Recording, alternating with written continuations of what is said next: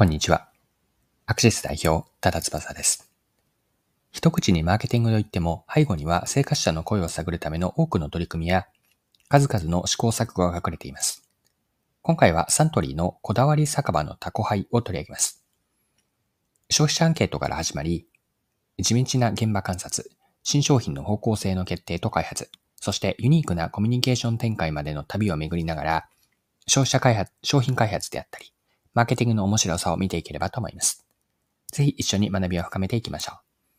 う。よかったら最後までぜひお願いします。はい。サントリーのお酒、こだわり酒場のタコハイが人気です。飲食店で親しまれている無糖のアルコール飲料に食事に合うように香味をつけてアレンジさせているのが特徴なんです。タコハイは発売初月の2023年3月に当初の販売計画の2.5倍である100万ケースを達成したんです。その後も順調に売れ続けていて、発売初年度で500万ケースを達成する見通しです。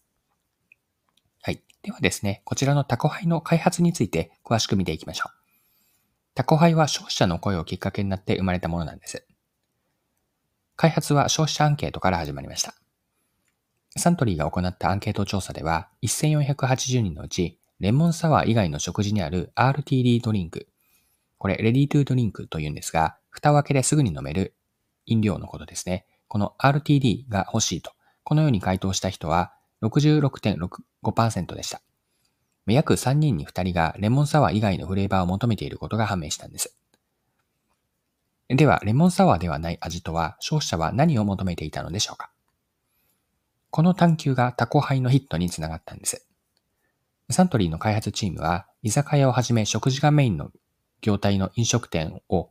150店舗以上回ったとのことなんです。新型コロナウイルス禍だったので、感染対策を徹底しながら調査を続け、現場に足を運んで実感したのは、プレーンサワーが酒場で浸透しているという状況でした。でプレーンサワーをそのまま飲む以外にも、カットレモンとか梅干しなどアレンジを加えて楽しむ人もいたんです。でこうした光景を目の当たりにしたことによって、新商品開発の味の方向性が見えてきました。無味無臭でシンプルな味覚ではなくて、プレーンサワーに若干の香味をつけて、アレンジをしなくてもそれ自体で美味しい飲み物となる味覚絶景にすることにしたんです。はい。で今回の事例で注目したいのは、自分たちが知りたい答えを自らによって見出したことにあります。商品開発のきっかけは、消費者アンケートでのレモンサワー以外のサワーが飲みたいという声が多数あったものの、では具体的にどんな味がいいかまでは、お客さんからは教えてもらっていません。まあ、というよりも、そもそもお客さんの中でも明確な答えはないのが普通でしょう。レモンサワー以外という、これではないというニーズは明確なものの、では代わりに飲みたい味は何かについて、お客さんの中でもはっきりとはしていなかったわけです。でサントリーが素晴らしいのは徹底した現場主義にあります。タコハイの開発担当者のメンバーは、お客さんの普段のその普段からの、うん、ちょっと、先ほど楽しんでいるお店に自ら出向いていって、150店舗という数の現場の様子をつぶさに観察したんです。お客さんの飲食シーンの実態を把握し、現場から洞察を得て、見出した方向性が香味のあるブレンサプレーンサワーだったんですね。自分たちが求める答えを見出したのは作り手側だったんです。はい。で、今回の事例でもう一つ注目したいことがあって、それがマーケティングコミュニケーションなんです。でサントリーが懸念したのは、新商品のタコハイが名称から商品のイメージが湧きづらい人も多く、コンビニなどのお店でも、お店では埋もれてしまうと、こんなことを懸念したんですね。そこでサントリーは商品の伝え方で、ある意味の賭けに出たんです。どういうことかというと、タコハイで打ち出したのは、あえて味を訴求しない CM だったんです。CM では田中みな実さんと梅沢富美男さんを起用し、タイトルは何味なの？何味なの編なんです。この CM ではタコハイとはどんな味なのか？という疑問が CM の15倍の中で強調されています。CM の冒頭で田中さんがタコハイって何味なの？って思うよね？と問いかけて、梅沢さんが何味？何味？と興味津々に聞き返します。しかし田中さんは具体的に味については何も言わず、最後まで梅沢さんから何味と聞かれ続けるというこんな展開を描いています。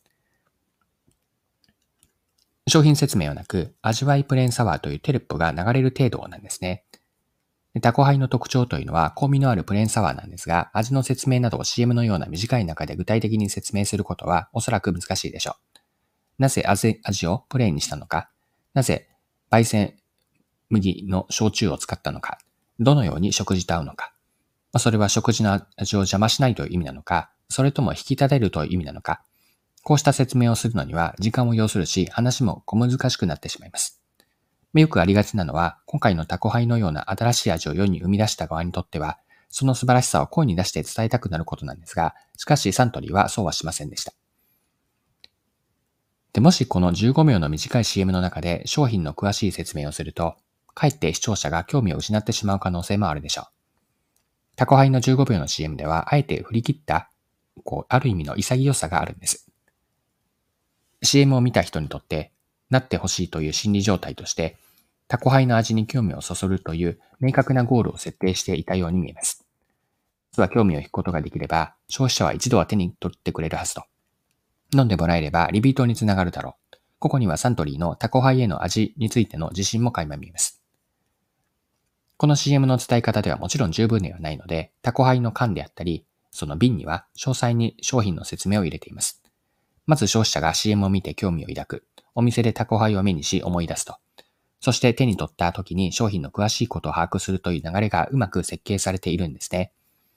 タコハイの CM には削ぎ落とす美学のようなものを感じます。引き算の戦略と言ってもいいでしょう。サントリーの今回の事例から学べるのは、やらないことを決める重要性なんです。意図を持ってやらないことがあるか。で、それ、やらないことがあるからこそ、残った本当にやるべきことに集中できるんです。はい。そろそろクロージングです。今回はサントリーのアルコール飲料ですね、こだわり酒場のタコハイを取り上げて学べることを見てきました。最後にタコハイで展開されたマーケティングのポイントを振り返ってまとめておきましょう。顕在化したニーズを消費者アンケートから発見し、それは具体的にはレモンサワー以外が飲みたいと、このように消費者アンケートから分かりました。